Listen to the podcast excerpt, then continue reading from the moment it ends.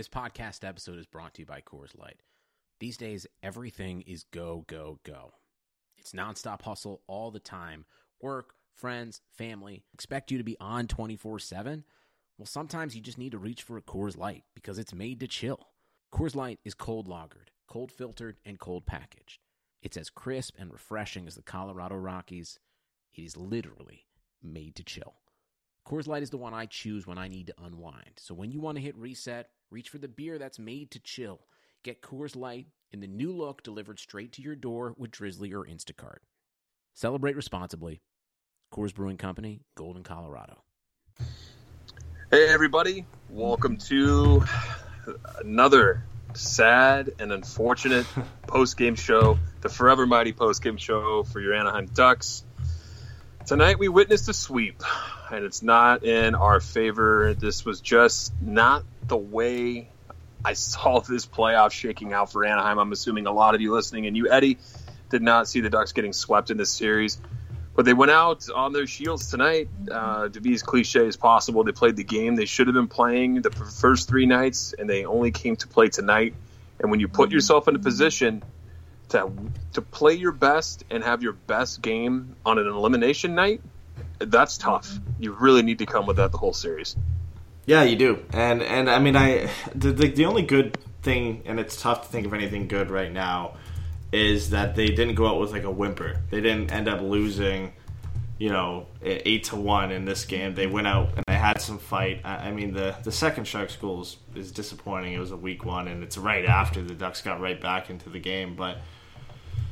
uh, I guess that's the you know the bright light at the end of the tunnel is that they, they looked okay. They battled hard to, to finish off this game, but uh, there's no way anybody expected it to go this way. I mean, we thought it would be a six or seven game series. I, I, I would be hard pressed to find anybody, even the most optimistic of Sharks fans, that would have thought that this was going to be a sweep. I mean, if you ask them all now, they'd probably say, "Oh yeah, for sure. Like we're definitely going to sweep the Ducks." But I mean, nobody predicted this, and it, it sucks. But uh, you know, we're here. We're here to hopefully cheer you guys up, and we'll go as brief as possible through the the recap. But it, it's going to be a, a interesting off season for the Ducks, to say the least. Yeah, there's probably not a lot that's going to be happening. All at least that's what we thought. There's been a few pundits that have thought otherwise, which we'll get to in our post game segment of the show. But let's get into our pregame here. It's Gibby versus Martin Jones. Who else would would be in net for either one of those guys? Despite Gibson being pulled in the eight one slaughter in Game Three, he gets the start as he, as he should. And we saw a weird call up that happened the day before. Larsson, Berra, they get called up. There was some, you know, rumbles around. Maybe there's an injury or whatever. But you know, it just turns out the goals are eliminated from their chances of going to the playoffs as well. So why not have emergency backup? Super common. No injuries. Nobody was taking anyone's spot. Going on to the scratches for tonight: Kevin Bieksa, Cam Fowler, Corbinian Holzer, Captain Canada. Maybe the last time I say that. Antoine. Vermette and Troy Terry, as well as Jacob Larsson. Those are your scratches. No lineup changes. Um, I don't know why there was no lineup changes, but whatever. It's kind of the way this thing has gone. Um, as you will see here, the Ducks just couldn't crack Martin Jones enough in this game. Eddie, let's hit the intro and get this rolling. Trying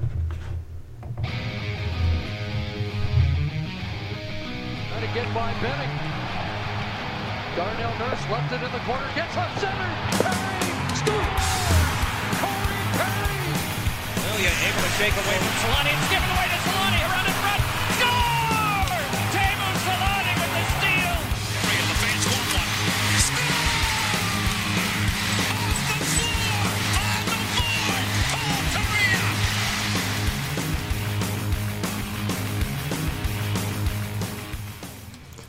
Well, Gordon Bray brings up a good point. At least we don't have to ask about Troy Terry anymore. At least we don't have to wonder why he's not in the lineup on a nightly basis.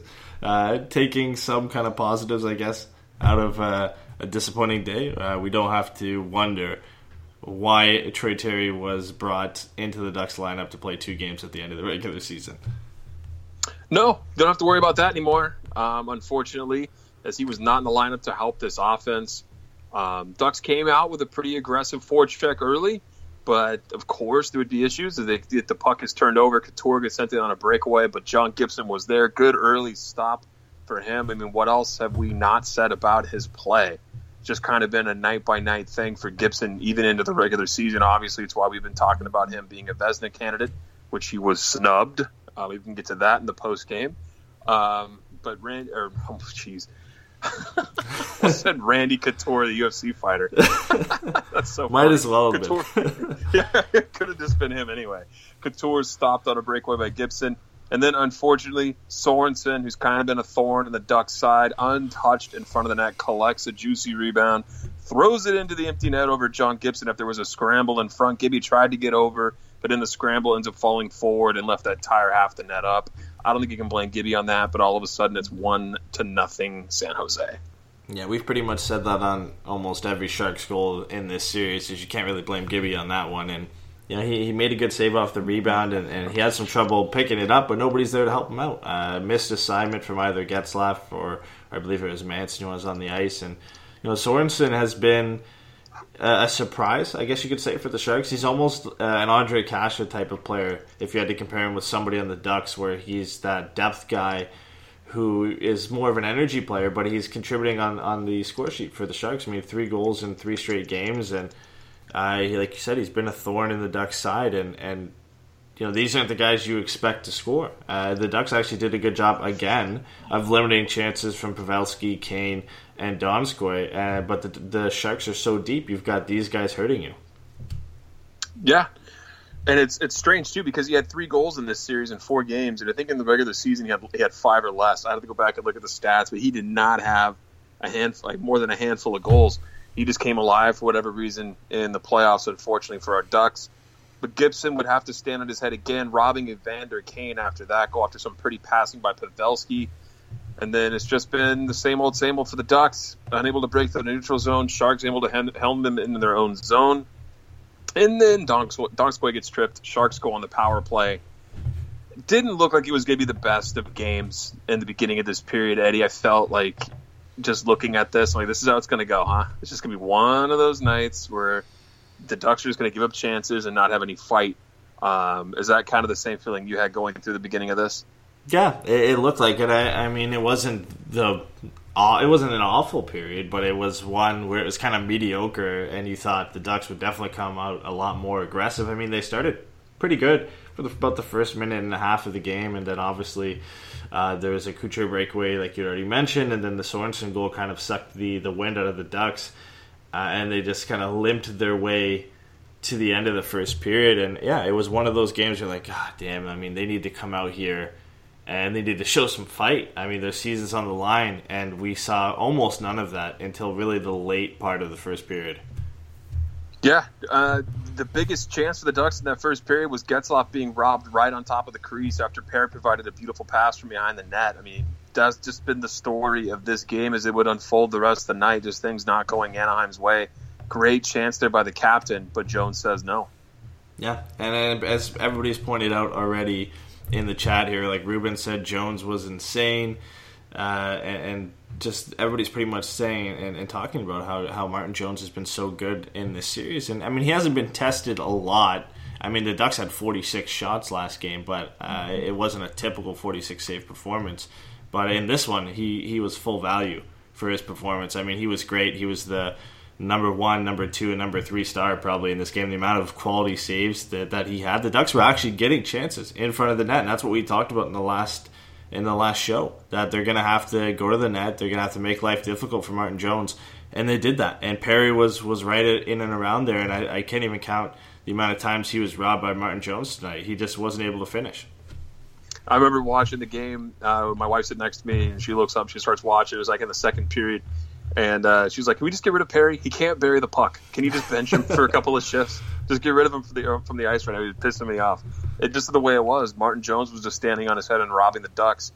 Um, getting into the second period, that's exactly what happened. Perry is just absolutely robbed by Jones. Rakell set him up in all alone after a spin pass from Getzlaf, and he just can't bury it. I just don't know what it was. All of a sudden, the Ducks, like you said, getting net front presence, getting rebounds on Jones, it just didn't matter. It, it just nothing mattered uh, for the for the Ducks offense. Jones was just there to stop it all.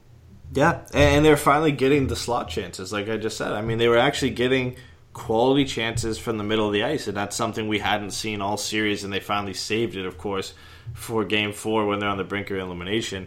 Uh, but Martin Jones showed up and, and stood his ground, and you know he he's been a guy who's been streaky at times, pretty much throughout his entire career, but he's had good playoff numbers, and he's looked strong throughout the, the majority of this series, and, and he just saved his best for this last game here, which is what you want from your goaltender. I mean, he's going to have to step it up to a whole nother level, of course, going in against Vegas in round two.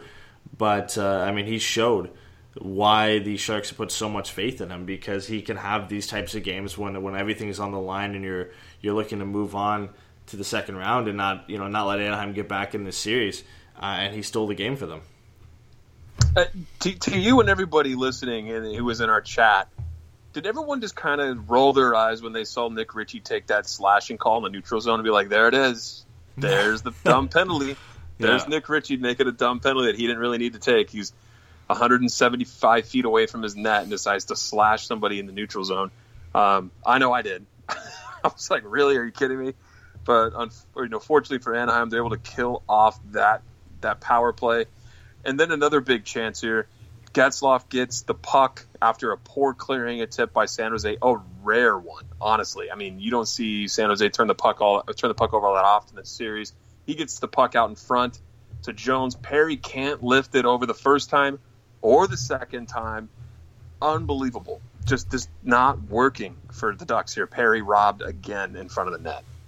Yeah, and I mean that that one's difficult for him to get up because the, the puck's just kind of sitting there, uh, right in front of Martin Jones' pads, and he's got a Sharks player pretty much all over him. I think it was Tomas Hertl or, or uh, Marc-Edouard Vlasic who was right over top of him. It's really hard for him to get that up there, but he's in the that area. That's where we- we've kind of expected him to be all series, and he hasn't been there. He's getting his chances, but Martin Jones again. I mean, I, I put out a tweet during the game. I was like, just stop. Just, just stop, please, Martin Jones. Just let something in make a mistake for once because he was just killing it. I mean, he was stopping everything the Ducks could could throw at them because they were starting to finally gain some momentum in the second period and really showing some fight and some hustle and, and you know really showing that the game was on the line for them. You know, to hit the chat real quick, when I asked that question about Richie, Chase said yes. Yeah, Derek Lockwood said yes. Jimmy says Richie needs to be gone. Chase says when we had momentum, just look for Richie to kill it. So yeah, safe to say. And also they said at the, at the everyone at the watch party felt the same way too. So that makes me laugh. But uh, you're right. It's just the way it was going for the Ducks, and it was kind of tough. It was in tight for Perry, but you know, yeah, you said even in our notes here, you put uh, expletive Martin Jones, F Martin Jones, um, and I laughed about that because that was right after he robs Derek Grant in front of the net. I mean, what are you going to do? It just the Ducks were throwing everything at Jones. If this was Game One, I would have been hundred percent okay with a loss. You did everything you Yeah. possibly could. You created all kinds of chances in front. These were the kinds of games the Ducks were losing to San Jose in the regular season. I'm okay with that. But I mean, just Jones just dominating here. And then the Ducks go back on the power play. Puck is out in front after a shot by Rakell. Perry can't wrap home the rebound. And I just wrote, ah, I just screamed across. I remember yelling out loud, and my kid like popped too. She was half asleep on the couch. It's just so aggravating to watch. And then, of course, the Ducks would appear to score as the buzzer went off. Gets home, Getzlaf slams home a puck laying out in front of the crease after it was thrown to the front of the net in the corner. But the buzzer, it was literally like, what, two tenths of a second over the buzzer. Yeah. That was the end of that. Sharks retain the 1 nothing lead after two. I, I mean that's you know that's typical, right? I mean the Ducks were, were having some momentum. They're, they're doing well in the power play, and they finally bang one home. And, and of course, it's it's after time expires. And I mean, we'll get to it in, in the beginning of the third period too. But it's not the only time the Ducks had a goal overturned in this game, and, and for good reason. I mean, they, they weren't calls that uh, that shouldn't have happened, but. I mean, it's just a dagger, really. You're like, oh, they scored, and, and you it's kind of close, and then you see the replay get slowed down, and you're that close to tying a game. You're two tenths of a second away from having a tie game going into the third period. Uh, I mean, just just a momentum killer, and and uh, you could see it on Twitter. I mean, everybody was was excited. They thought they'd scored, and then the energy just gets sapped out immediately after you see the replay. Well, I mean, they wouldn't be disappointed if they wanted to be, you know, upset again in the beginning of the third period because the Ducks apparently score again on the power play. But it turns out that Getzlaf didn't fully cross the blue line with the puck. I saw that on the initial play, and I was like, I hope they don't see it. I hope they don't see it. I hope they don't see it. he, he, it just he just didn't bring the puck across the blue line fully before the other forwards entered the zone. It's the call. Rakell's goal does not stand. It was a great shot, went through Jones. It's offsides. It's the letter of the law. Doesn't mean I can't hate it. There needs to be a plane meaning once the puck is on the blue line, it's on side. You don't have to worry about escape being lifted. You don't have to worry about the puck being all the way across. I hate the letter of the law when it comes to offside, and it's only really been under the microscope, Eddie, since they created this offside challenge. And I know I don't think even was challenged. I think Toronto reviewed it. I don't have to go back and look, but uh, either way, I hate it. I just they need to fix this in the offseason. Yeah, I mean the broadcast, uh, the Ducks broadcast said that they just want to take it out completely and go back to the old way, which I mean, I guess in, in some ways the old way is better because you don't have to deal with this at all. I mean, you just go with what happens on the ice, and then the, it's whatever the refs call is. But I, I, mean, they would have missed this, and and I feel like, you know, that's I, still, am not a, still offside. Yeah, yeah, for sure. And I'm not a fan of the the coaches challenge either. But I mean, if this was the other way around, I mean, we'd be happy that this got called back and uh, it was ended up being an offside for the Sharks, but it, there, there's some work to do with the way they go about it because uh, uh, every call seems to get reviewed and, and, and more, probably more than 90% of them get called back if they're getting reviewed at that point because they're so close right? So and a lot of times it comes down to like you said the skate being off the ice on the blue line or the puck not fully crossing or some guy uh, skating in backwards where he doesn't have full possession of the puck. Just just weird ones that normally wouldn't really matter, but now that we're reviewing everything, I, I, think there's some tweaking that definitely needs to be done with this rule because it's just getting ridiculous at this point. Really, that I mean everything ends up getting reviewed, and, and I get this was a good call, and, and, this should have been called offside like it was, but uh, it's just getting silly at, at this point. Yeah, no, it just needs to, the wording needs to be changed in the rule book. The GMs need yeah. to get together with the competition committee and just make it so once the puck touches the blue line, it's onside. That's it. Once it yeah. once the piece of the puck is on the blue line, that's it. Whether it's in the air, you know, it's a plane, goes straight up and down, vertical. If they fix that, this goal counts, and so do a lot of other goals, and maybe four against Anaheim. I don't remember all of them. I, I hate this rule to begin with. So, yeah, it's not the case though. Ducks don't score here at the beginning of the third, of course and then Sharks go on the power play, so why not kill the momentum there? But big stops out of John Gibson again, as we've been saying all season long. Ducks able to kill it off. And the Ducks go on the power play, and it looks good. They get plenty of chances, lots of puck movement, aren't able to score. And then finally, finally, after all the hard work, two goals that don't count because they shouldn't have, but I mean, everyone's excited about them. The Ducks are able to break through. Silfverberg digs the puck, gets it to Kesler. Kesler feeds Cogliano. Cogliano buries it at the top of the crease. The Iron Man tying the game up one to one. Eddie. Finally, uh, I mean, this line had finally got some offense going. They they were good all all series, at least defensively for the most part. I mean, game three is a write off for pretty much everybody, but they they were creating things in this game, and then they finally got on the board. Uh, and it felt good. I mean, we, we had celebrated twice already in this game just to have it called back for good reason, like you said. And then finally, I mean, after this one scored, I was just waiting. I was waiting for some kind of review or for something, goaltender interference or something to, to just nullify this goal and get it called back because we'd seen it twice already. But it, it was exciting at the time because we're like, oh, I mean, the Ducks are still playing well. They're continuing a bit of that momentum they had from the second period, and they've got it tied. And they actually, you know, at that point, it felt like they could actually win this game because you know this is the best hockey they had played up up until this point in the entire series. And that would be until a minute and 16 seconds later, though, when all hopes and dreams would be crushed. Tomas Hertl is able to convert, and it's just a deflection out in front. This was a piss poor play by Anaheim, as we retweeted uh, our one of our favorites, Dimitri Filipovic. The Ducks unable to clear their own zone. Getzlaf not able to clear it the second time. Rakell guilty of it the first time. Turnovers in your own zone always come back to bite you. If you have possession of the puck in your own end twice and you can't get it out, just an awful sequence by Anaheim and it burns them two to one. The Sharks have grabbed the lead. I mean, this would be the goal that ends the Ducks season, right? I mean, a greasy tip that squeaks five hole on John Gibson. I mean, just just an awful way to look at this is going to be the game winning goal that ended the Duck season and we're going to look back at it and say really this is this is it. This is what happened. This is how it happened. Right after we'd scored a goal just a minute and 15 seconds later uh, it, it feels like that's uh, that's what should have happened. I mean really that this is the goal that should end the Duck season the way that this series went. You know, it's not going to be a high rate, highlight reel goal. It's not going to be anything credit really to the San Jose Sharks. It's just going to be a puck that gets thrown to the net. It gets tipped through five hole. And again, I mean, it's it's tough to blame Gibby on that one because you can't really do much when it gets deflected right in front like that. He's he's in good position, and he just can't squeeze the pads together, and it squeaks through. And I'm sure, I'm sure I haven't looked, but I'm sure somewhere on Twitter. Uh, there's a bunch of people out there blaming Gibby for this goal and thinking that uh, Ryan Miller should have started in this game. I'm sure it's out there. You, you know it has to be. Oh, of course it is. Of course it is. Everyone's got to blame John Gibson for something this uh, postseason and regular season.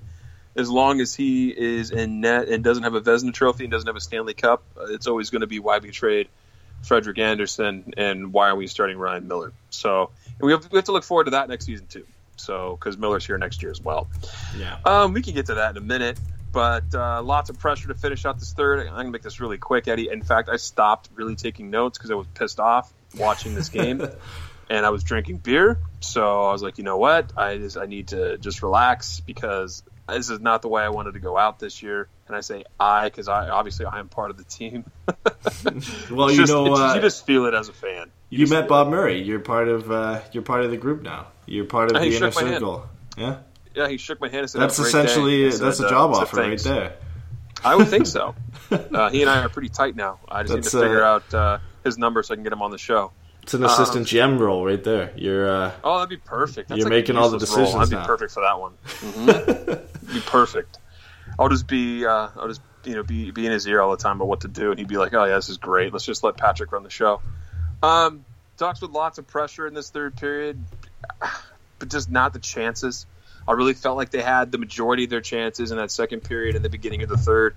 After that, it just kind of just wasn't going their way. They pulled Gibson and it just didn't work. They weren't able to get anything. The Sharks came close a couple of times to getting empty netters. Let's just wrap this one up, man. It's the end of the season, end of the series. Unfortunately, our boys went out with all the effort in the world, couldn't keep up with the Sharks in this one. They fall two to one, get swept. I hate that. Four nothing in games to the Sharks of all the damn teams. At least it wasn't the Kings. Um, we're hoping that the Sharks would choke on that stick, as everyone likes to talk about with their meme. It didn't happen. They move on and play Vegas. Good luck. I hope Vegas Yeah. trashes them. uh, I'm now a Vegas fan. So, end of the season, Eddie. We made it to the end. We covered every game. How do you feel about this game overall? Uh, I, f- you know, it, it- it's tough because you look if you look at the series as a whole, uh, it- it's it kind of overshadows this game. But I felt like this was the only really close game that we expected. Right, this is the the fight that we expected. This is the type of game we expected between these two teams. Maybe you can say somewhat to, to game two, as it was kind of a battle too. I feel like the Sharks outplayed them in that game. Uh, but it was close. It was a close game, and then you have the write-offs and, and the awful games. And game one was just bad, and then game three is just unacceptable in the way they played. So it, it kind of over. It just masks everything because we expected this to be a six or a seven game series, and here we are getting swept by the San Jose Sharks, which we'll probably hear about for the next ten years, no matter if they win the cup or not, and, until the Ducks and Sharks play again, and maybe things go the other way. I mean, that's they're going to hold this over us for a while. Um, and, it's just disappointing. I mean, like you said, good luck in the second round because Vegas is a whole, a whole nother animal. I mean, the Ducks are a better team than the way they played, and not saying the Sharks got lucky because they definitely played up to par and were the better team. Uh, but the Ducks weren't playing their best hockey, and right now Vegas is playing their best hockey. They're a fast team, and they, they played. I mean, the, the the the Kings were one of the better defensive teams in the league. They only surrendered what about was it three or four goals in the entire series, and the the Golden Knights swept them. I mean, they beat them at their own game, and, and still were able to play the type of hockey that they're good at. And uh, it'll be interesting to see how they deal with it. Uh, like you said, I'm going to be maybe not a, a Vegas for the Stanley Cup fan, but I definitely going to be a Vegas fan in this next round because it would be great to see the Golden Knights just sweep the Sharks as well, and they can just choke on all the brooms that they're throwing at us right now. Really? Yeah. Yeah, I really hope that uh, Vegas wins the cup. I'm surprised you're not saying them. You're going to go with some Eastern Conference. No, whatever, I, I, I think the Eastern Winnipeg, Conference man. time zone, eh? I honestly think Winnipeg. I, oh, no, I picked no them in the beginning. Oh, I think no. it's not even just because I'm Canadian. I honestly like I picked Winnipeg in the beginning because I feel like I feel like they're the best team in the playoffs right now. I feel like they're better than Nashville, and I feel like you know I just I, I, I really I really like Winnipeg as a team. I feel like they're they're gonna do it. I wouldn't be surprised the way Vegas is playing if they went far, uh, and they would probably give uh, Winnipeg a run for their money in the Western Conference Final. But uh, my money for me is on the Jets to take it all. I, I don't you and Daniel in our chat. Daniel says he wants Winnipeg to win it too. yeah, yeah, yeah, exactly. I mean, he Derek says Winnipeg is a great shot. Uh, they, they, uh, everybody knows what I'm talking about. I, I feel like they're gonna. They're, I, I don't think any team out of the East honestly stands a chance, other than Boston. And Boston has a lot of issues on their part as well. I think just going up against some of the Western Conference teams. So uh, and I like the Lightning to some extent, but I feel like they have a lot of issues uh, that aren't really addressed. And, and look out now, Kucherov might be suspended for them. I know they're up three one, but that's going to be a big loss because of his hit today on Sami Vatanen. So, uh, I, my pick was it? You think so? I didn't I see think it. clean. He- I I think it was very, I re- very it, reminiscent but- of Doughty. Yeah, but it, again, Doughty got suspended, right? So I feel like it's So probably a, a game. Yeah, it's probably a one gamer, which hurts them because he also had two goals today, including the game winner. So that's going to be a, a tough go for them in, in game five against New Jersey. I mean, they'll come out of that series. I don't think New Jersey can come back and win four, three straight games to take the series from, from Tampa Bay, but they've made it fun. They've been exciting games. Well, let's get back to the uh, abysmal game we, we need to talk about in the series. We got to talk about here. I don't, I don't want to go off on a rant about how great the other teams are, as much as I'd love to, Eddie. But we got to Yeah. talk about our Ducks. Um, just to kind of bring you back in. Sorry to pull you out of the fun, but uh, the pregame or postgame uh, situation is going to start now. Put a put a cap on this one here. The Ducks, obviously, we said they got swept, as we all know, and it's painful. Jones stopping 128 out of 132 shots in the series. That'll tell you right there. It's tough to win when you get outscored 10 to 2 at even strength. I feel Yeah. like that's a huge problem for Anaheim. They're unable to convert five on five. Majority of their chances, I feel like, were in tonight's game, let alone across the whole series. So they had the most chances at five on five, at least from the eye test. I didn't dig into the analytics, but their best game was tonight. I don't, I don't know where to go from here. Um, I think there's a lot of stuff to look at, you know, coming at the draft because the draft is going to be is usually a big day for player movement, and then of course July 1st with free agent signings. There's not a lot of prizes or diamonds in the rough when, you're looking at uh, July 1st. I mean, the big names out there. And then after that, it's kind of like who? I don't know if I want that guy. I don't. I don't know the third line guy. There's no big, really big names, for, you know, free agent wise that Ducks can pick up, right? No, not really. I mean, free agency is where the Ducks are going to maybe add some depth guys. Or, I mean, the big names available are what Paul Stastny, Rick Nash, uh, Joe Thornton. The Sedin's just retired, so then it, it- you know you've got John Tavares, but that's not happening. Vander Kane, but I honestly think he probably re-signed in San Jose just the, the way everything's gone for them and how well he's worked there. Uh, and then I guess the only big name that I could maybe see the Ducks going in on, but I, I feel like his price has probably gone up this year with the way he's played, is James Van Riemsdyk. I feel like that's what a about guy real that, deal James Neal? uh, you know, I, I don't know. I he started off so well, and, and then he kind of just tailed off.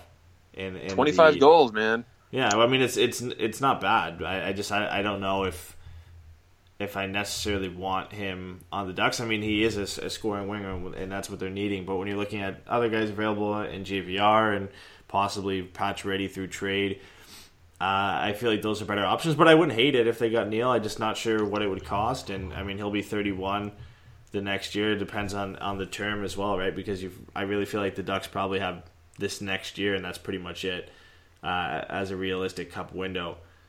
And if uh, any of these guys are going to want more than a one year deal, so I just don't see how it happens. I mean, still, the, the most realistic option for me is working out some kind of Pacioretty trade because I b- believe his contract is up at the end of next season. But uh, the price is still going to be high. So I don't know. Free agency is interesting because there are some guys I think you could help. I think the Ducks need to rework their third line a bit because they were non existent in this series. and they were good at times when they were put together during the regular season, but then there was times where they disappeared, and they disappeared at the most important of times throughout this entire series. So that needs to change a bit, and, and that really comes with some depth players. And then I think the blue line, uh, you know, a lot of people in the chat have talked about Pettersson, Walensky, Larsson, if they're going to check in next year with this being Beauchemin's last uh, year in the NHL and possibly the last season with the Ducks for Kevin Bieksa, what that bottom pairing is going to look like. A guy I always keep bringing up on this show is, is Ian Cole, and he'll be a free agent again this year, so maybe that's an option the Ducks go. I mean, Lucas Sbisa is No. A, yeah, I, I'm not. No, I'm not being. I'm not No. being. I'm not being serious. But he's an unrestricted free agent. I mean, the the defense market for free agents. I'm an this year, unrestricted free agent. They could pick me up. Yeah. I guarantee you, I won't turn the puck over as much as Lucas Sbisa. It's not great. The guys available. I mean, you're, you're looking at names like Roman Polak and Cody. Let me give you three. If you give, give you if I give, so you're going to give me three a defenseman. Yeah, I'm going to give you anybody? three. No, no, no. I'm just going to give you. I'm going to give you. Th- don't look at cap friendly. Whatever you're looking at. Okay. Like just Okay. hide your browser. Everyone, everyone in chat too. You guys can all chime in. I'm curious to see what everyone would rather have. So I'm going to give you three left wingers. Everyone's been talking about a left wing coming to Anaheim. We all know that Patrick Eaves was a big signing to play on the top line. He's obviously, unfortunately, unavailable, and they think he's back next season. Nothing's guaranteed. Obviously, he has Guillain-Barré syndrome. We're not sure how that's going to affect him. So, with that said, I'm going to read you three left wings that are UFAs, and you tell me which one you'd rather have. You ready? Yeah. Okay. First one, James Neal. Second one, James Van Riemsdyk. Third one, David Perron. That's uh, that's tough because uh, I'm David torn Perron between, had 50 assists this yeah, season. I'm torn between David Perron and James Van Riemsdyk, and for me, I kind of have to lean towards the the goal scorer because you know we've talked about the Ducks' passing ability and how at times they've overpassed and they haven't been really have that guy they can look to to score goals other than Rickard Rakell. So I would go with with JVR, but Perron's a close second because we know he fits here. The when he was here last time, and it was disappointing to see him go. We've got a bunch of people chiming in the chat. Derek said JVR, Quacking Steve said Perron, Gordon Bombay said JVR. Jimmy was talking about how Ian Cole would be a great pickup, but uh, it looks pretty much like everybody's talking either JVR or Perron. I mean, Diane says screw James Neal. so, so it it looks like a two horse race between JVR, wh- where he looks like the clear winner in the chat, other than uh, Quack and Steve picking David Perron. But I think both would be good options, honestly. I mean, JVR is going to get some money, obviously, because Yeah. of his season this year. He was able to put up 36 goals and 18 assists. He was making five mil at 28 years old. Looking at David Perron, he's 29. He's put up 66 points. I mean, 50 assists is nothing to you know to just slouch at or, and, Yeah. and bypass. That's incredible for him. Um, and we know how he fits in here. We said right.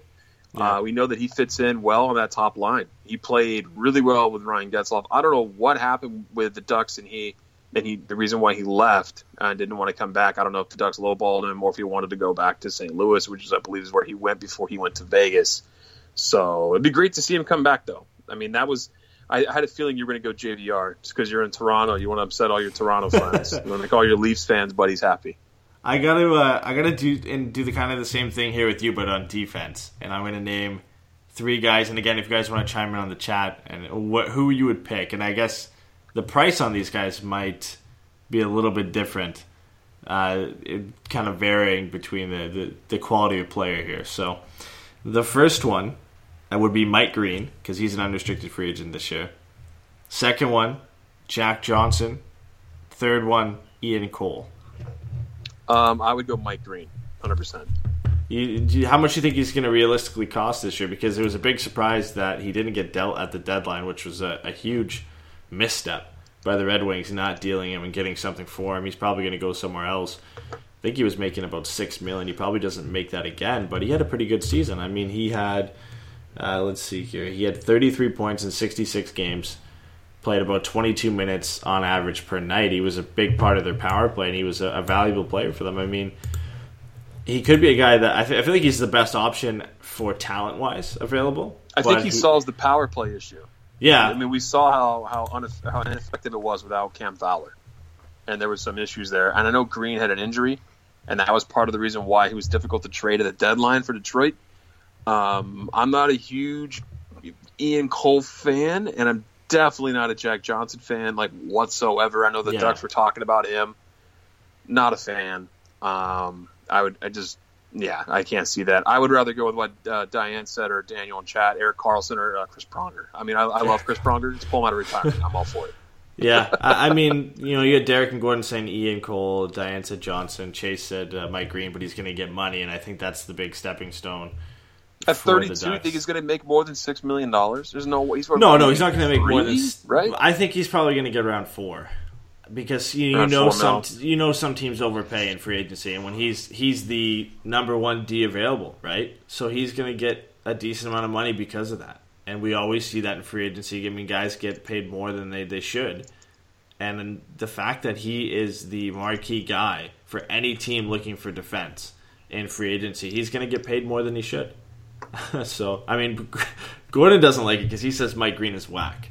Uh, so, um, Diane wants to bring back Chris Pronger so we can bring him out Yeah, of I was all for that. 100 And, percent uh, on board with bringing back Pronger. Jimmy says trade Doughty for Perry straight up. I'm sure the Kings would go for that. Everyone wants Corey Perry on their team.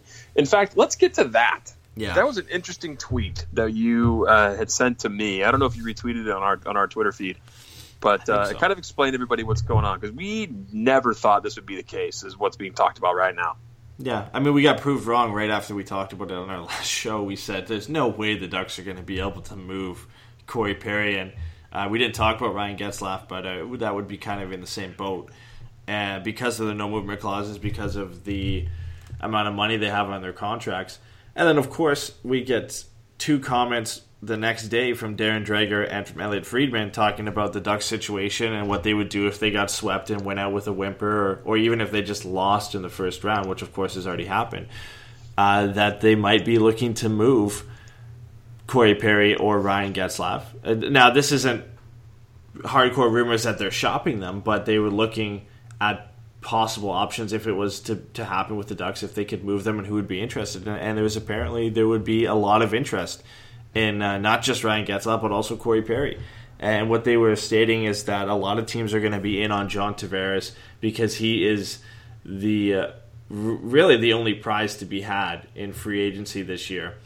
And teams like St. Louis, the Sharks, uh, among others, are going to be interested in John Tavares and whether he signs back in the island or if he goes to one of those teams. There's going to be a bunch of teams that miss out on him and are going to be looking for secondary backup options. And if the Ducks are really looking to move on from Corey Perry, um, that would be the guy. I, I, struggle to say Ryan Getzlaf because I don't feel like that's a guy they'd be looking to move on from. But if they're going pure rebuild, that is an option again. But those are backup options for for those teams and, and for other teams that miss out on John Tavares. Uh, that's basically what they said is that uh, other teams would be interested in them. They would be willing to take on the money, and it really comes down to the fact that if Corey Perry or Ryan Getzlaf would waive their no movement clauses. And uh, you know what? It's shame on us, though, honestly, for saying that we don't see that happening as a no move clause. I mean, it's so funny how we say that, but we talk about other players waving their Yeah. no move clause to go anywhere. We talk about you know Max Pacioretty waiving his no move to come to Anaheim. It's like it happens. It Yeah, doesn't I think happen for all me- the time, but it happens. I think for me it was more about the money. I just didn't think, you know, Ryan Getzlaf's a whole different story because I feel like a team would take on that the amount of money he has right now, despite you know the eight and a half million dollar contract because you know he's still producing.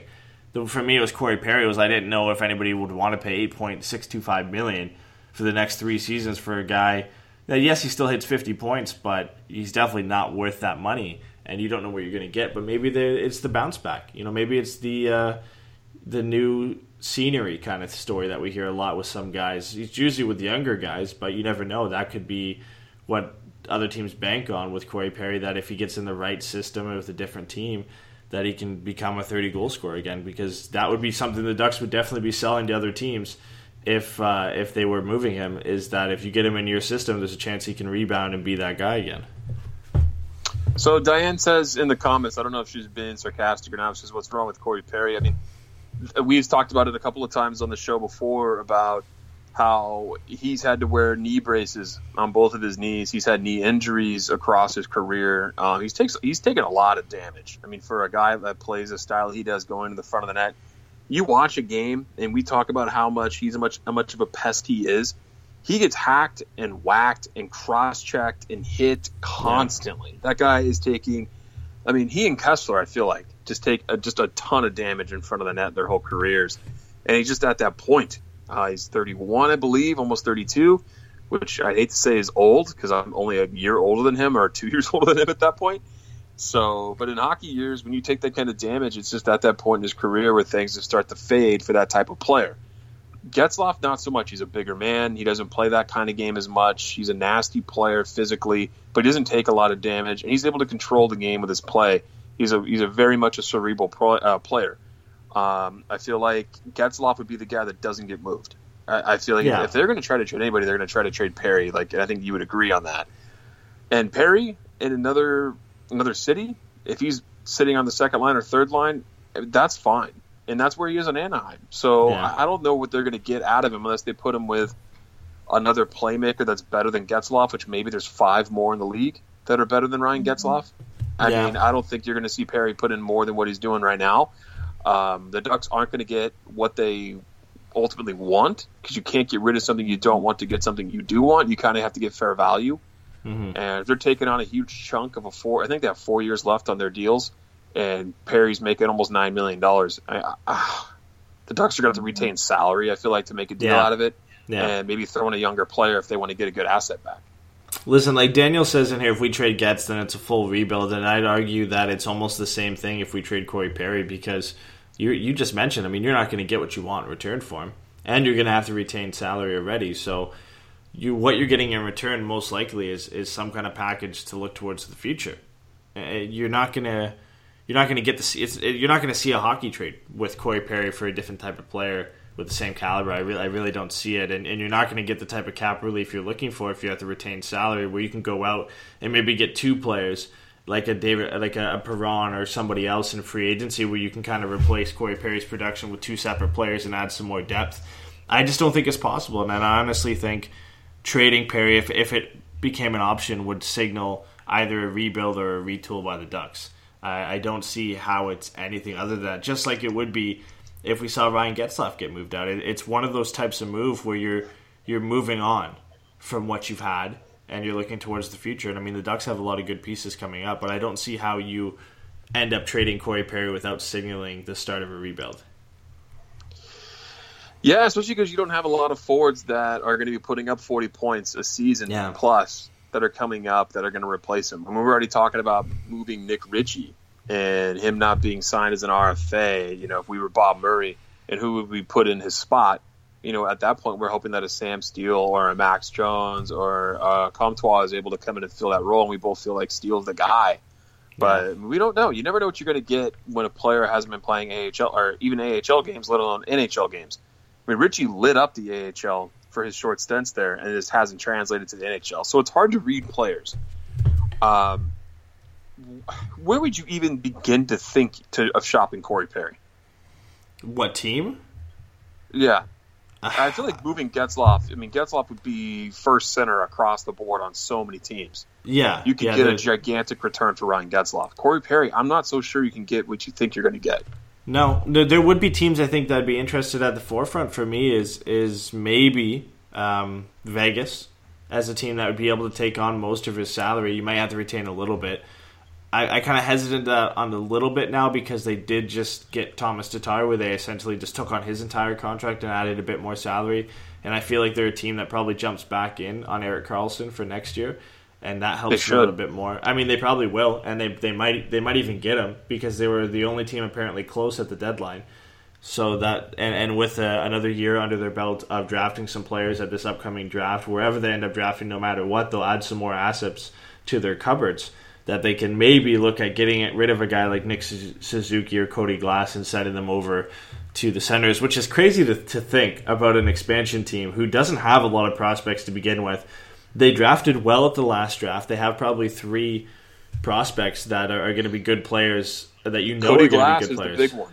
And yeah. they don't want to get rid of him. That was no. one of the sticking points I heard in the trade is they didn't want to throw him in there for Erik Karlsson. They wanted to and and Nick Suzuki, Nick Suzuki, sorry, is no slouch either. He's been amazing with Owen Sound in the OHL, and they drafted this uh, kid I think in the second round, Brannstrom, out of Sweden as a defenseman. He's a guy that's projected to be a top four power play quarterback in the National Hockey League. So they've got some good guys. They've drafted well, and they're only draft that they've had so far, and they'll add some more guys this year. So maybe they'll be more willing to give up a guy like that, depending on who they draft. And it'll be interesting to see the way they draft at this year's draft. Maybe they end up going back and drafting another center and seeing what they can do with that, and, and possibly then adding Cody Glass to any kind of deal. But uh, yeah, I, I, feel like they go when they try and get defense first, right? Because you look at that blue line, and yeah, they've done well, and Miller and Theodore have have been great. But uh, Deryk Engelland's not a long term option. He he was good this year, surprisingly. I mean, we laughed at the fact that that was the guy they went to from Calgary. You thought you felt like it was just because he was from Vegas, and that's why they ended up going and getting him. He actually had a good season. I think he played most of the season with Shea Theodore, and they were good. And that, and Brady Brady McNabb was a good pickup from LA from them too. So they've got a lot of top four young guys, but they don't have that marquee guy. And I mean, imagine this team with Erik Karlsson. they're already a fast team, and you arguably get the best defenseman, or at least offensive defenseman in the National Hockey League, a guy who's not slow in his own right and can drive play probably better than anybody. I mean that that's a scary team w- already without him, and imagine him on that team. But getting back to the question, I mean Perry would fit there. Maybe St. Louis is an option, but again, I think they're more looking for a center. So if if Ryan Getzlaf was to be moved, I think that's the Rangers option. Yeah, the Rangers are interesting though because apparently they, they have locked up a deal with uh, that's Kovalchuk. right. They want Kovalchuk. Yeah, that's so right. they they yeah, scratch went that. Kovalchuk, and, and that looks like that's going to be the option for them. Honestly, I'd, I'd, probably have to do a little bit more research into it and look into it, but I don't think a lot of teams can afford it. Maybe the Devils to add a little bit more scoring punch with Taylor Hall. I don't know if they can fit it into their system. The Ducks have worked out some deals with the Devils in the past, of course, most recently with Adam Henrique for Sami Vatanen and, and sending Callum Palmieri over there. So it, might as well send another duck over to New Jersey if that's going to be the case. And I don't know. I don't know if there's a lot of suitors per se for Corey Perry as there would be for Ryan Getzlaf. Yeah, no, I think everyone wants Getz. I mean, come on, uh, he's yeah. not going anywhere though. If the Ducks trade him, I'd have a lot of problems with this team. I might have to uh, revoke my fandom for their for their for a little bit there. I would be really upset unless they got back some ridiculous return. I can't trade Ryan Getzlaf in any scenario. Yeah. I just not happening. He's he's a guy he's drafted, brought up through this through this team, and he's you know hopefully going to retire a Duck. That's just the way I see it going. I down. hope they Perry, both do. Honestly, I mean, yeah, but that means that means you'd find out that they're going to trade for somebody else. So let's let's move on to another example of what we've been talking about. Um, is it after the playoffs here? We saw Nick Ritchie, and I know we can't. I mean, we can't really just bash on him because there was only four freaking goals scored in this yeah. series, and only two of them were uh, five on five, and one was a fluke. To be honest, that, that yeah. Silfverberg one was a fluke. Nick Ritchie, um, do you think that they're going to try to trade him at this point now? I mean, this is kind of what we got to talk about here because if we're talking about moving somebody, bringing in a free agent, uh, how about moving Nick Ritchie and bringing in a piece? Maybe bringing in another blue line piece to help out the third uh, and, and, develop more of that depth.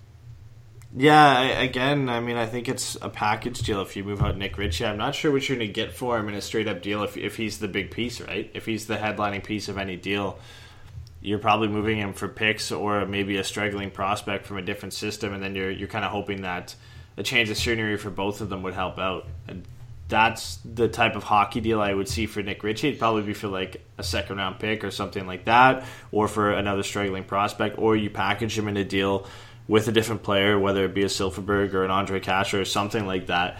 And you go for the big fish. You go for a Pacioretty, You go for somebody of that nature that's going to be available at the deadline and and try and add that bona fide top left wing to your lineup that you haven't had. That's the only way I see him getting moved, unless they're ready to move on from him and they just try and get some more assets. But again, I, I don't know. I feel like he's the easiest guy to just move for picks and not have to worry about it, right? I mean, you've got maybe some guys who can step up into the lineup next year in Troy Terry, Max Jones, Sam Steele that can just fill in right on his spot on the third line and probably do just as good, if not a better job. So maybe they just move on and get rid of him. I, I don't even know though if they're ready to because they, they still seem to rely on him and, and, he doesn't get demoted too much for his play. They, they like to still stick him in on that third line. I think we only saw him get demoted once, right? When Troy Terry got put in the lineup, he got sent down to the fourth line. So Yep. I, I don't feel like they're ready to move on, and, and I feel like again it, it's tough for Bob Murray as a GM to admit that he made a mistake in drafting Nick Ritchie tenth overall, and they're really all hoping he's going to just figure things out and be a late bloomer and get back to what they expected from him. I don't think it's going to happen, and um, I, don't want to say I'm ready to move on from him, but if it allows a different younger guy to get in the lineup, then yeah, I mean, get, get some assets while you can, uh, and and just move on and, and hope that he does well in a, in a different system, and, and you know deal with what you have and Steele and Jones and Terry and some of the other guys from San Diego. All right, do you want to get to some of our questions, or do you want to hit the chat? What do you want to do here?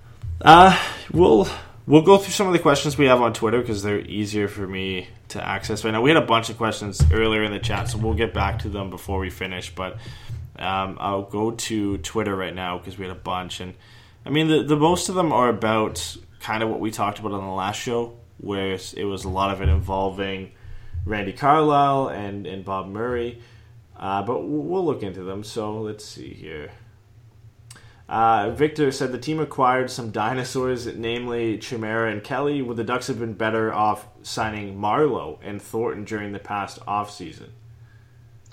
Um, I mean, Ducks were in on if you weren't going to pay, if you weren't going to pay the Marleau contract, I mean, Yeah. eighteen million over three years is a lot of scratch for a guy. Um, he's surrounded by fantastic players, fantastic young players who are speedy in in Toronto, and I I love that team. I picked them to beat the Bruins in seven, just so I can laugh at Eddie. He doesn't want he doesn't want the Bruins to lose.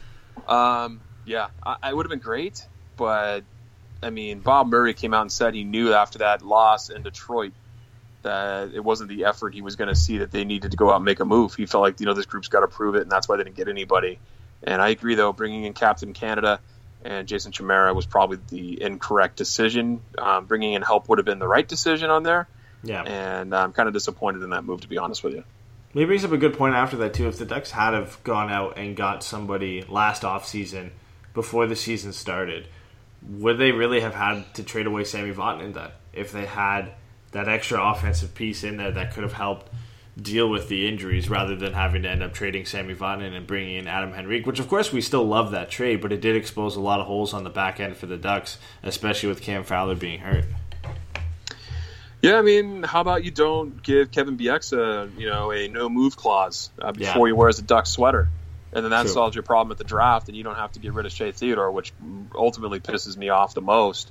Um, great player. I mean, and there's no guarantee that he has the kind of year he's having now in Anaheim, but still, it hurts to see guys go off this team and play so well outside of your club when you just had him on there, you know, so recently. And with the blue line depth issues, I'd have been way more comfortable with Shea Theodore on the third pair than I have been seeing Andy Welinski or uh, Marcus Pettersson. No, no disrespect; those guys just aren't at that level yet.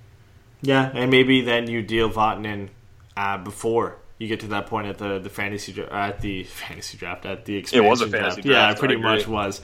The you deal him then, and then you don't have to worry about giving up a guy like Shea Theodore just to pretty much get Clayton Stoner's contract off the books. I mean, they were going to take one of Vatanen or Manson anyway because those were the guys you had to expose because apparently you couldn't um, uh, Bieksa couldn't waive his no movement clause. That was the weirdest story of that entire expansion draft. Is that either he said no or they didn't ask him to, which The rumor Ended- was they were going to ask him. yeah, I don't know. I mean, it, I never got a straight story from it whether he said no or they didn't really ask him to do it because they, they didn't think it was the right thing to do. I mean, it ended up hurting them in the end because if he does, then you can protect both Vatanen and Manson, I'm pretty sure. And then Yeah. it comes down to them just taking, I think, I don't remember who's available at the time. It would have been like Antoine Vermette, or, or it wouldn't have mattered after that who they took, and you wouldn't have had to worry about giving up Shea Theodore.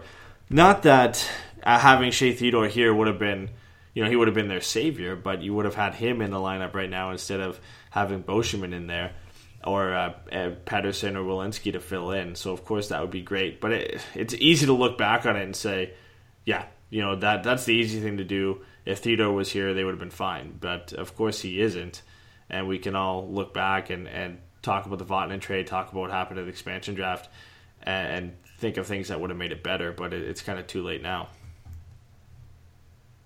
No, I definitely agree. Um, so let's see.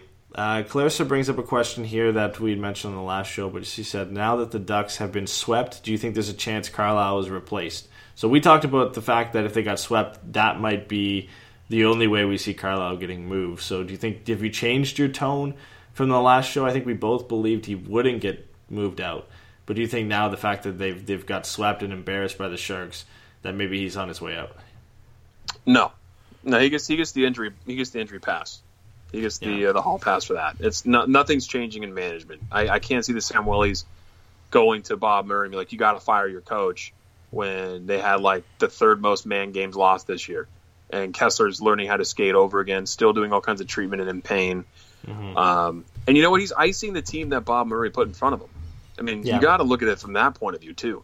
I mean, if you have a team like Pittsburgh with you know Crosby and Malkin and Letang, and you're getting crushed night in and night out, then you can't really go to your GM and be like, "Well, I need a better team." It's like, no, dude, you you need to figure out a system that works around these stars. Yeah. Um, the Ducks, I mean, they don't have this, that kind of star power, but Getzlaf's elite. Yeah. Um, and but they don't really have that upper echelon defenseman that that Norris candidate. As much as I love Hampus Lindholm, um, they don't have that guy. So looking at this team that they're icing every night, defense was kind of a problem. That blue line depth we always talked about just wasn't there in the long run. And you kind of got to look to Bob Murray and looking at his, player and personnel decisions and wonder if he's made the correct choices and given Randy Carlyle the best team to put on the ice night after night. But um, the discipline issues is what bugs me about Carlyle. And I guess that goes all the way through the leadership of the team. You have to control your temper, control your team. The Ducks took way too many penalties, and they've kind of been known for that under both uh, Carlyle and Bob Murray, right? Yeah. So I don't think that changes, though, right? As long as you have the same leadership in your on your roster, you're not going to get rid of that effect. And I think that they like that old old school, quote unquote, branded type of hockey. Yeah, I think so, and and that kind of goes into our second question, which is, what do you think is the real plot, real problem with this team, and how is it addressed in the offseason? I think that's the real problem with this team is the the philosophy and, and the style they have set up is it just doesn't work anymore, and that's doesn't seem like it's going to change with the current regime that's in place in Bob Murray and Randy Carlyle. Unfortunately, uh, I mean, uh, there's a lot of other issues that the Ducks have to deal with, but I think it all stems from that. Really, I mean, there, there's definitely some some issues up front in goal scoring, and they could really use another top six winger. But they've always needed a top six winger. There's now some issues with depth on the blue line, but I feel like those come behind the issues we have up front and, and, and with the system in place and with the, the way the Ducks play and the style they play. Yeah, and I mean, not to bash the franchise too much though, because Yeah. you got to look at all at the conference finals that they've been in, uh, deep playoff run, specific division titles. It's not like this team is garbage. I'm not saying that, but if you're at that window where you need to win, there's got to be changes. I think the single-handed, you know, thing that we need to change, like you said, is philosophy and systems.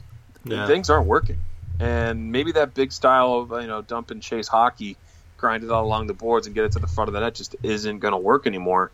Um, I don't necessarily think that just throwing speed on a team is the answer because you have to have guys that can play.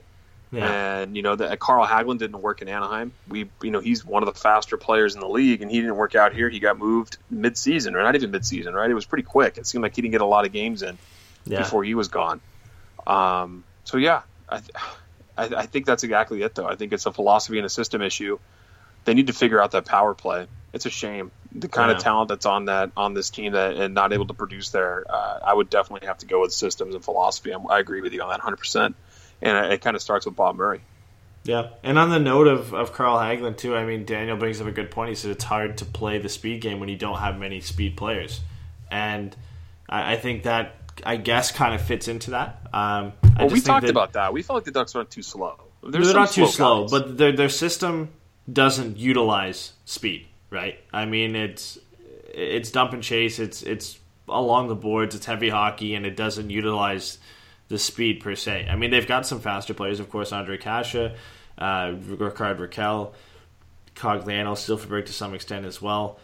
Adam Henrique isn't necessarily slow, so you've got some faster guys, but uh, the way they set up isn't isn't really set up to utilize the speed in the lineup. They're, they're set up to be that type of physical, big hitting Western Conference team of the past along the boards, uh, and it's getting exposed against some teams that are that really know how to beat that. I mean, the Sharks exposed them for that, and they let them go to the outside. They said, "Hey, if you want to play along the boards, go ahead, play along the boards. We're going to shut down the center of the ice, and we're going to limit your chances." And they did that, and and it. I think that's the first time that I've seen where the Ducks have really been exposed for the way they play. I mean, we've seen it at times during the regular season, but for a stretch of four games where they were just completely outplayed because of the way they set up and, and the way you know the physical brand of hockey that they play. Um, I don't know if that signals change or not, but it should. We were talking about it, and the way they play, they cut in on the half wall and look for the trailing guy, look to throw it in the front of the net. And it seems like by the time they did that in the Sharks series, that the, the zone was just clogged full of players. Um, you got to be able to create on the rush. That's what speed teams do. So yeah, I think it's definitely a systems thing. Um, and looking at, the chat really quick, uh, I was seeing here it says you're more of a prospects guy, Eddie. So maybe you can help uh, me out here. But Daniel in chat says Murray's been drafting a lot more speed skilled players. The last couple of drafts are just not ready. Um, I mean, obviously, I know Max Jones, I know Sam Steele, I don't know Maxime Comtois, but is there anybody else in this system that maybe not the the average fan is aware of um, that could be coming up through the draft and through the AHL and help this Ducks team out in the near future? I think uh, on the note of them drafting more speed skilled players, I think that it's for the most part is true. I mean, it really started back with Troy Terry, uh, and they drafted Julius Nattinen, who was sort of that type of player as well. And then it really showed in 2016, getting Sam Steele and Tyler Soy and Alex Dostie and, and Max Jones again. I mean, he is a quicker player. He's still he's still that type of guy that Bob Murray likes with that heavy style and, and almost like Nick Ritchie kind of mold, but uh, a lot quicker player and a lot smarter player on offense. And then it, again, it showed a bit in the last draft getting Antoine Morand, but they still do like those those big guys because they went out and they drafted Maxime Comtois with their first pick, and he is a skilled player, but he is a bigger guy. Uh, and, and, he's almost in in the same type of mold as, as Max Jones, where he's a bit quicker. He's that big goal scoring winger, but he can still play on the edge and be physical. So it, it's kind of a mix of both. I mean, he, they they definitely have gone the skill route and the speed route and the smaller type of guys with Steele and with Morand and, and with uh, Tyler Sawyer and those types of players, but they still do like their big guys. It'll be interesting to see who they get at this draft and the way they go. But as somebody mentioned in the chat earlier, I mean, they usually like to just draft the best guy available for the most part. I mean, we've seen that's them the, do that's that. The, that's the smartest move. I Yeah. think, I feel like. Yeah, I mean they've they've kind of leaned heavily on forwards lately. Uh, I mean, you look at the the last draft; they drafted five, or so 2016 they drafted five forwards, one defenseman. Last year they drafted four forwards and one goaltender. So they've been drafting and stocking up on forwards, which makes sense. So it looks like they're just trying to take the best forward available for the most part. I mean, there hasn't been a lot of quality defensemen available. I mean, the draft has been stacked with forwards for the last few years. This year, it's pretty heavy in the first round on defense. So it'll be interesting to see which route they take. Probably getting a pick around 18 to 22, depending on, on how everything finishes out.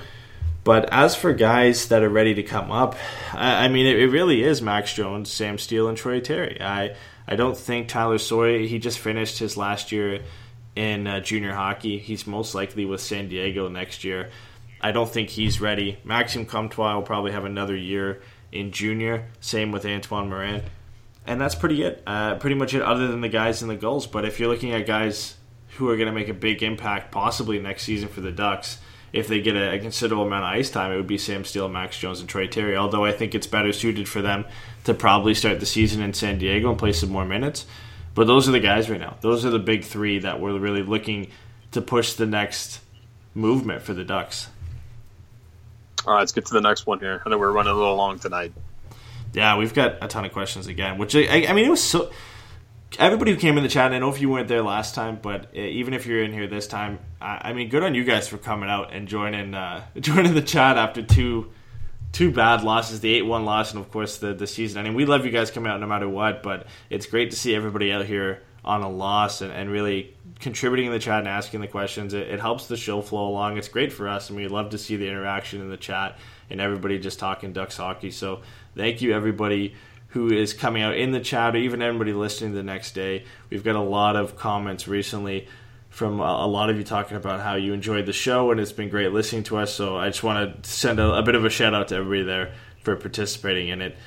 Um, let's let's move on to the next question. So we had Christopher. He, he said here with LA and Anaheim being swept, is it safe to say goodbye to heavy hockey team era, and this goes right off what we talked about.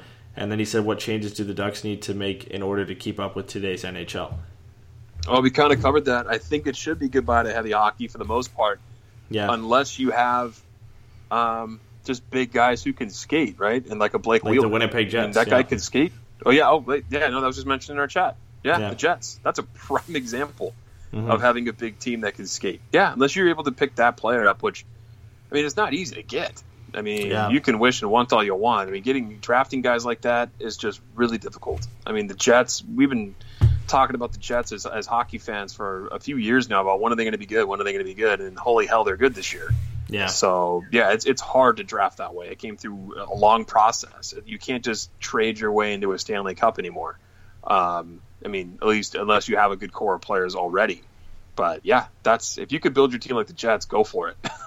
it's yeah, and like you said, it's not easy, and it's not like they're all big guys either. I mean, they've got a lot of smaller skill guys in there, and Ehlers and Connor.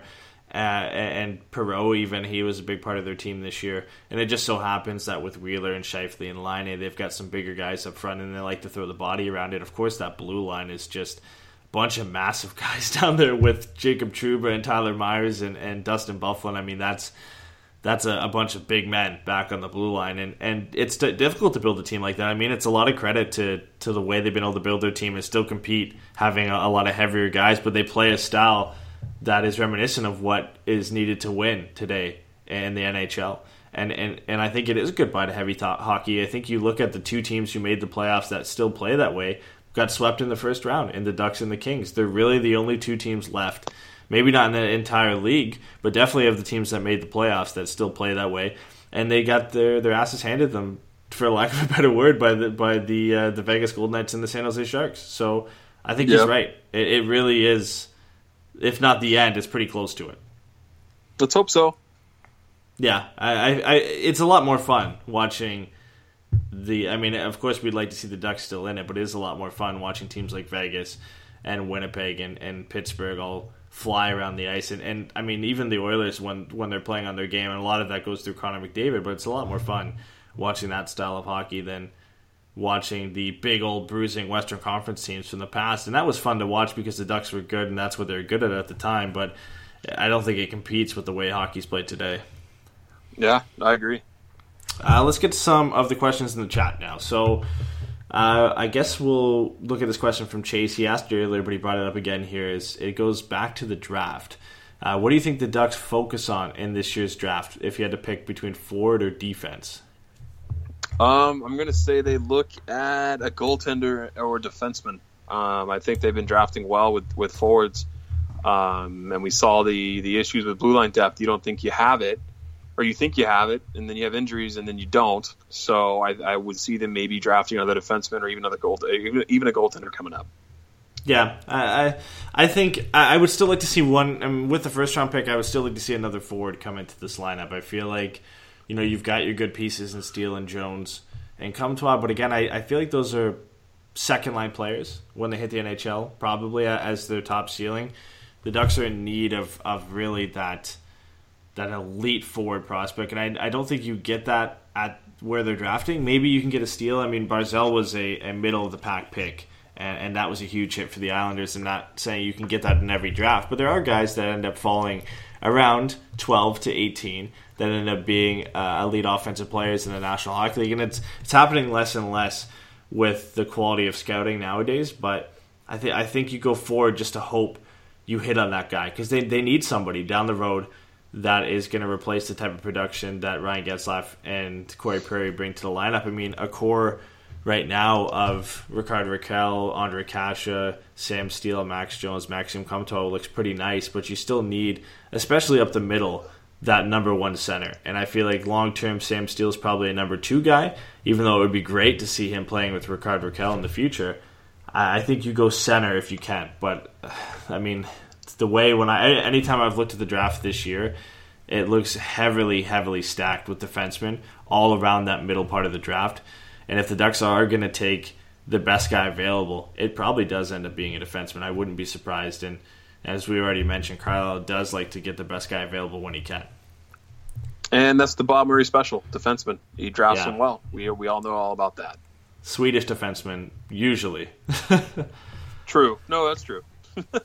Uh, Connor brought up a question earlier too. He said this series has confused him with Welinski, Pettersson, and Larsson. Obviously, the former two playing, the latter being a scratch tonight. What are your thoughts on these guys next year? On Welinski and Pettersson? Uh, yeah, and then to some extent Larsson, even though we haven't seen him, Like, where do you think they fit in next year, and, and what what kind of roles are they given? I think Welinski has some seasoning to do. Uh, it's not his fault for the way he looked. Um. He was kind of thrown in the fire here the late season and playoffs. It's hard to put a lot on on the way he's played. Um, also being paired with a rookie most of the time with Marcus Pettersson, that's also tough too. And I don't think Pettersson's all been all that terrible recently. I feel like he's had some good moments, but same thing goes for him. It's his first stint. He's only played, um, I don't know how many games has he played? Thirty. I have to go back and check his actual stats. I apologize for not knowing that off the top of my head. Um, he hasn't been amazing, but I don't think he's been terrible. I think no. next season you, you, would see him paired with somebody else uh, from the Duck system, or unless they go and grab somebody in the offseason. But I think Welinski has some more seasoning to do. I would love to see Jacob Larsson get a shot. Uh, we've been talking about that nonstop for 20 episodes because it's like, wait a minute, why is this guy all of a sudden high on the chart and then not playing? Um, just interesting and uh, maybe he'll get his chance in training camp and make and make some noise, and we'll get we'll get a chance to to check out what he what he brings to this Ducks team. Yeah, I, will be interested to see where they fit in because there's going to be a lot of change just on that that bottom pairing next year with Beauchemin gone for sure. Bieksa is probably out the door. I believe Holzer's contract is up too, but again, he probably wasn't a guy that was ever going to be uh, a a guy who could fit in on that uh, five or six spot for the Ducks. So it is all the kids. It's, it's Jaycob Megna, it's, it's Marcus Pettersson, it's Andy Welinski, it's Jacob Larsson. It's any of those guys down in San Diego. It's you know their job to be had at this point, unless the Ducks go out and get a depth defenseman. So I, I, I want to. I still really want to see what Jacob Larsson can bring because we haven't seen him at all. I mean, this is to me this is one of the biggest surprises of the season that we haven't seen Jacob Larsson for one game. And I mean, a lot of people mentioning in the chat and on Twitter that uh, yeah, he was brought up, but a lot of AHL teams do that. I mean, we saw Columbus today because uh, the have they, I think they've changed it to Cleveland. Their season is over, so they just brought up they just brought up a bunch of guys from Cleveland onto their roster because their rosters are unlimited at this point. You can just have them all scratched on your roster, and if you want to throw them in, you can. It, it's just that option, right? So.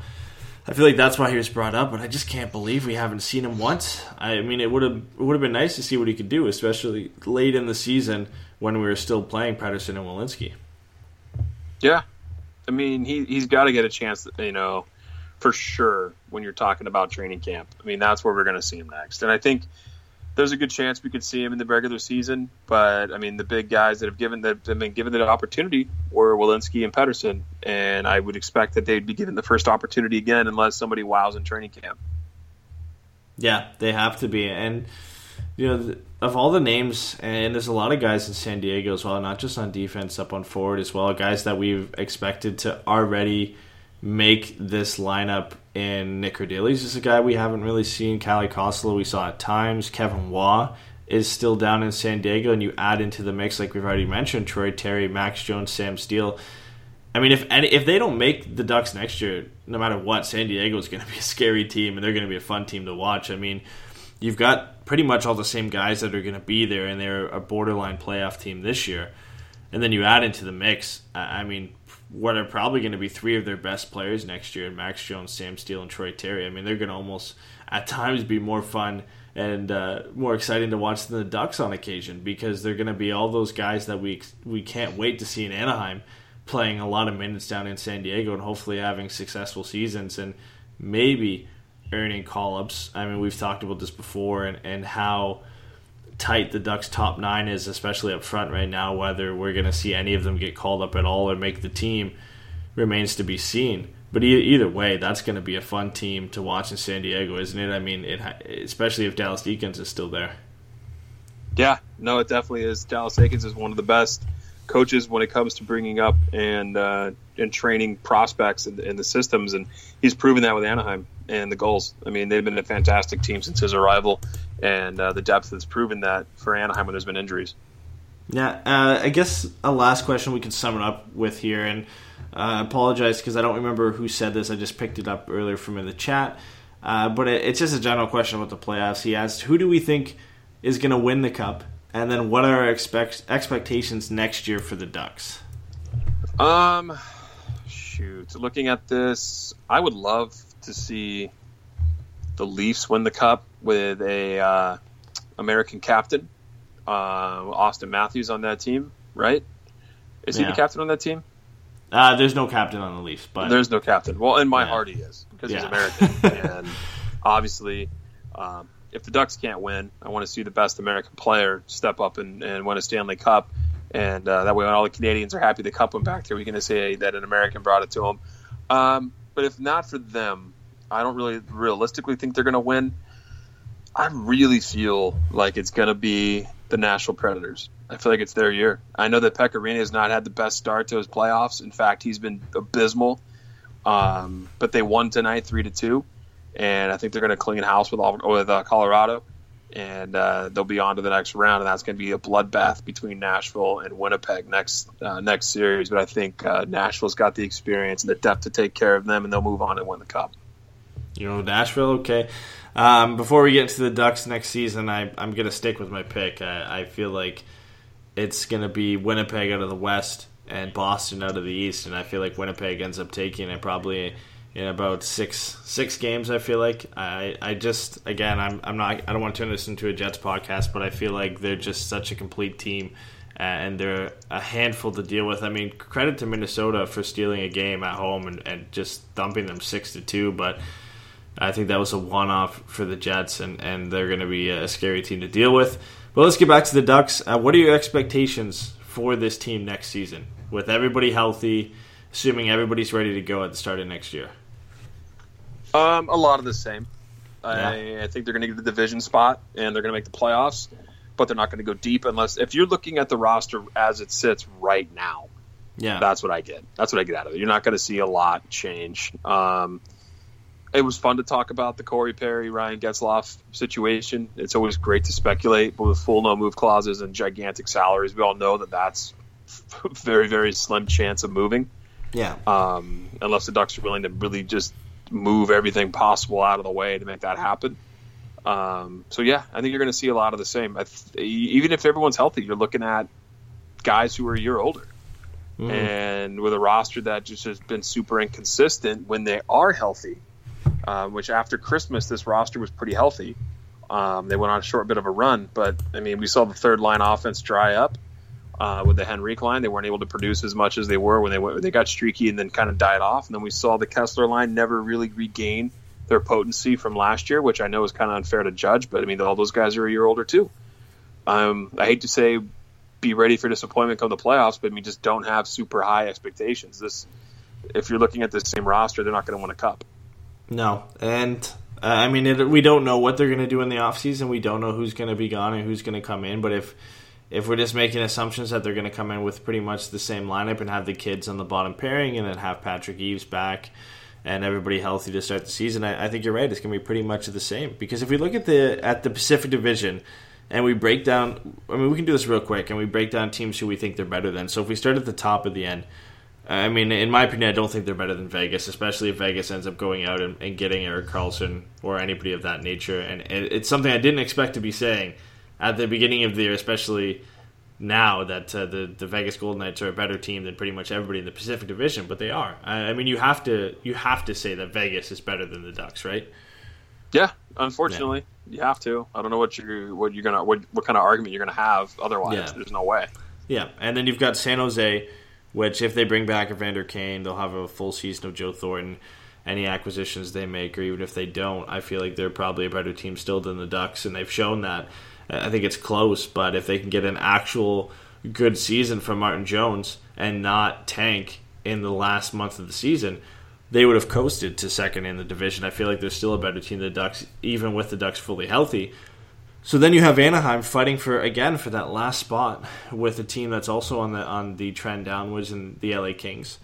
You've got them fighting with possibly the Edmonton Oilers if they can rebound and have you know somewhat of a, a season to support Connor McDavid next year. But they could. I mean, they're a team again. You know, they're a team that Oh. you you still worry about them because of Connor McDavid, right? You know, if they can piece any bit of some some kind of offense or defense or goaltending around him, uh, he can easily win them games. Uh, so they're going to be fighting with, with Edmonton. They're going to be fighting with LA. I honestly think they're going to be fighting with Calgary because I, I feel like Calgary is a better team than what happened. They'll have a new coach in Calgary. They'll hopefully have some type of goaltending there. So that's a team you're going to be fighting with. And I think the big surprise too is is maybe Arizona. Maybe they finally figure some things out down there. They've got a lot of young kids coming up. They're going to be going into their second seasons. Antti Raanta signed a, a contract extension there. They're a team that I think is going to surprise some people. So you've got the Ducks essentially fighting with four teams to get into the playoffs next year. It's it's going to be another battle. I feel like I don't think they're going to be much better than they were this year. I think there could be some struggles with, especially a lot of those teams in, in the Pacific Division getting better. And you know the Ducks are going to benefit, of course, from having maybe a, a lot healthier Ryan Kesler. I think we both believe he's not going to be back to his old self. You're going to have Patrick Eaves, but again, we don't really know what kind of Patrick Eaves we're going to get. I mean, we already had that question going into the season before even even knowing about his illness if we are going to get the same type of Patrick Eaves because that was a, a career best season for him.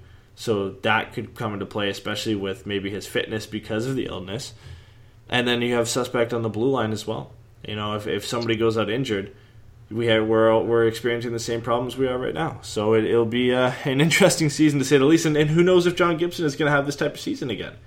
You know what I mean? Uh, he had a Vezina quality season, which he should have got nominated, but he didn't.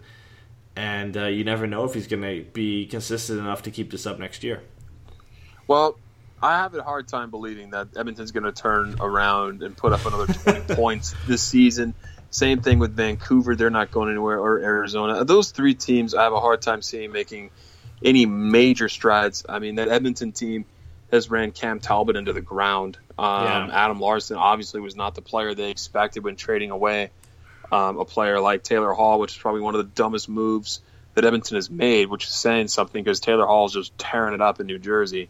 Yeah. Um, I, I really feel like Calgary could make that next step. And LA, I mean, they need scoring. It's kind of like what Anaheim has. Uh, they need scoring in Anaheim. They need depth scoring to kind of boost up that offense. They both scored around the same amount of goals, and they both had low goals against because they had great goaltending this year. So depth scoring, I think we should look to add for both. I mean, look look for both those teams to add, and they were both hot on that trail to do that at the trade deadline. Um, but yeah, I think we're going to see the same team. Unfortunately, maybe a little worse. Same team though. Yeah, I don't know if you want to get to it because we're getting kind of long here, and I don't want to talk about it too long. But you want to quickly talk about John Gibson getting a bit of a snub for the Vezina? I'll make it quick. Um, it's Yeah. BS. Uh, my buddy Jay, who I do the puck guys with, he disagrees. He felt like Gibby was top five. Our friend friend of the show, Hannah, you know, you know who Hannah is. She said the same thing. She that she felt that Gibson was top five, not top three. I have a hard time uh, agreeing with that. I feel like Gibby could have easily taken over Vasilevskiy, and that would have been the person that would have pulled out to put Gibson in in the in the uh, nominations. Yeah, and we had uh, Paul Campbell on the show before where he thought it was uh, Gibson and Bobrovsky, and I honestly have to agree with him. And I saw a lot of people putting the, th- the same things out there. I feel like Hellebuyck has a case because I feel like he had a, a pretty good season, especially with Winnipeg and, and what he did. But I, you know, I feel like Vasilevskiy's on there because of the beginning part of his season. I mean, he was mediocre at best for the second half of the season with Tampa Bay, and he really relied on the fact that that team was just so good that he was still able to pick up wins. He had some very bad starts, especially late on, and I feel like he benefited from that early success and the fact that he was a favorite at the midpoint to get him into a nomination this year. Uh, I honestly feel like Gibson for sure was a guy who got snubbed. Bobrovsky again is another guy who got snubbed. So if I if I had a pick, which of course I don't, but I would have had Rinne winning it with Gibson and Bobrovsky right behind him. Yeah, I could see that. Yeah, I wouldn't be ha- with that one. And now, last thing, because I know we're getting long here, but people actually thought that Marc Andre Fleury should have been nominated for the Vezina this year, playing about 40, Why not? 40 games. Did he only play forty games? Yeah, he didn't play a lot. Yeah, I'm gonna he- check that. I thought he had more than that. It wasn't. I mean, it was. It, I don't think it was enough for him to get considered. I mean, he had a good season, but I don't think it was. He played, played 46, 46 games. games. That, that's not enough, right? I mean, his numbers were good. No. he was good, but that that was a little bit ridiculous to me. I saw somebody say Antti Raanta got shafted a bit. He had a hell uh, of a, of a comeback after his he bad did. start and injury. But like uh, those types of things always just make me laugh a bit. I mean, again, Antti Raanta played 47 games and he picked up 21 wins, uh, and I hate quoting wins, but there's no way uh, he would have got anywhere close to that that situation. But let's wrap this up because now we're almost at an hour and a half here. All right. Um, Well, I want to answer one question we didn't get to. For I want to yeah. uh, on Twitter. Uh, Jimmy asked what we were drinking tonight. I drink a uh, arrogant bastard ale, and I also drink Modern Times uh, Fortunate Islands. So that's what got me through the game tonight. I'm, I'm not sure what you were doing, but that's what I, I was my drink of choice. I feel like my answers are always going to be shitty because uh, I was. If you say Bud Light Lime, I'm going to question our friendship. No, because right now I, I'm like living out of like a closet essentially until I, I get moved. So I have like nothing in my house and I'm also studying for an exam. So I was literally like drinking iced tea. like I, like just regular like Nestea iced tea because that's pretty much all I have in my house right now. And I have like no way to go get anything else. So and like the other day my answer was water, which was even worse because I was sick. So my answers right now are, are pretty bad compared to yours. So I'm sorry, Oh, Jimmy. that's all right. That is, uh, I know that's not the answer you're looking for, but that is, uh, I was drinking iced tea, as boring as it is. Ah, no big deal. We understand. You guys, you guys still have ice and uh, ice raining from the skies in Toronto, Yeah. so it's hard for you to go out and get anything as it is. But uh, let's give a shout out to everybody again, man. Everybody who tuned in for the fir- for the first time tonight. I know Diane was one of them. She said it was her first time tuning in. She loved the show. All of our regulars who've come on: Gordon Bombay, Jimmy's always here, uh, Derek, Chase. Um, I mean, Jacob was or uh, Jacob's on here, and then Daniel's come on a bunch in this in this show. Connor, Miguel, I mean, just everybody. Yeah. Uh, just- we we it's can go we can all go all day because there's a bunch of you guys that are in here all the time, and there's a bunch It's- of people in here new today. It's it's great. It's great to see, honestly. It's midnight here. It's 3 a.m. where you're at. We have over 200 messages in our chat, 240. Um, an incredible run for us. I think this is show 22. So not a bad showing for us this season. We didn't miss a game. We hit every one of them, even when I had to be late or the next day. So thanks for putting up with that, Eddie. I appreciate that. And uh, like always, if you guys haven't already and you love us, please give us a shout out anywhere. Uh, it would be great if you could go onto iTunes and click a five star, click a subscribe, and uh, get, help get the word out. Um, we are trying not to go dark for the summer, so you know, meaning that we're going to try to put some sort of uh, content out there. We haven't decided what or how, but we want to do something to kind of keep some momentum going before next season. That way, we don't fall off your guys' radar, and uh, we'll get to you guys with that as soon as possible. But um, if you could leave a message for us anywhere and spread the word, that'd be great. Go to a forum, do something to, to get the word out for us. We'd love it. You got anything to add, buddy, before we wrap up for the season? Yeah, last thing is, of course, with the Ducks season ending today, anybody who entered into the Forever Mighty Three Stars leaderboard, the final one will be coming out tomorrow. Um, will be I'll be announcing the winner. The winner uh, will be end up getting a jersey from Cool Hockey. Last time I checked, it was Chelshock and Cole Wish who were leading. So one of them probably, unless somebody made a dramatic comeback tonight, uh, has won a jersey from Cool Hockey. We will also have a giveaway in May, courtesy of Cool Hockey.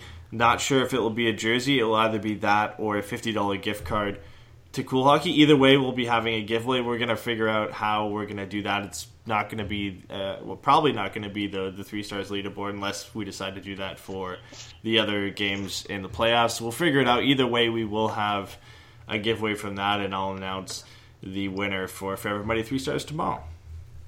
That's awesome. And hey, Neil, thanks for the uh, the shout out on there. Miguel too. Everyone just saying they appreciate us. Ruben as well.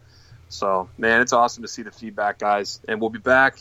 And we'll probably, I think we should do like a season-ending summary. Maybe Yeah. try to try to work that win, work that in here in the next couple of days, or maybe in a week or so after things settle. And we all we all are uh, done being depressed and sad. For sure, yeah, we'll have to we'll have to work that in there, and, and probably, I mean, most of the shows again that we do later on will probably be live too, so we'll give you some kind of notice ahead of time so that you can all come out and get in the chat. I mean, it's a lot more fun to do it live and have the interaction there than to record it separately and post it up later. All right, so and I think we answered John's question. He said, "Do you guys still do podcasts during the off season?" Um, we will definitely have more content for that. But Eddie does um, the Ducks and Pucks with Mike, and I do the Puck Guys, which covers the NHL. I do that with my buddy Jason, so you guys can see us on our other shows. But definitely stay aware of Forever Mighty. We're not going to go away. We're definitely going to be doing stuff this off season. So stay tuned on all of social media. We love you guys so much. Let's go Ducks. Let's have a uh, a nice time watching the playoffs without stress. And we'll talk to you guys soon.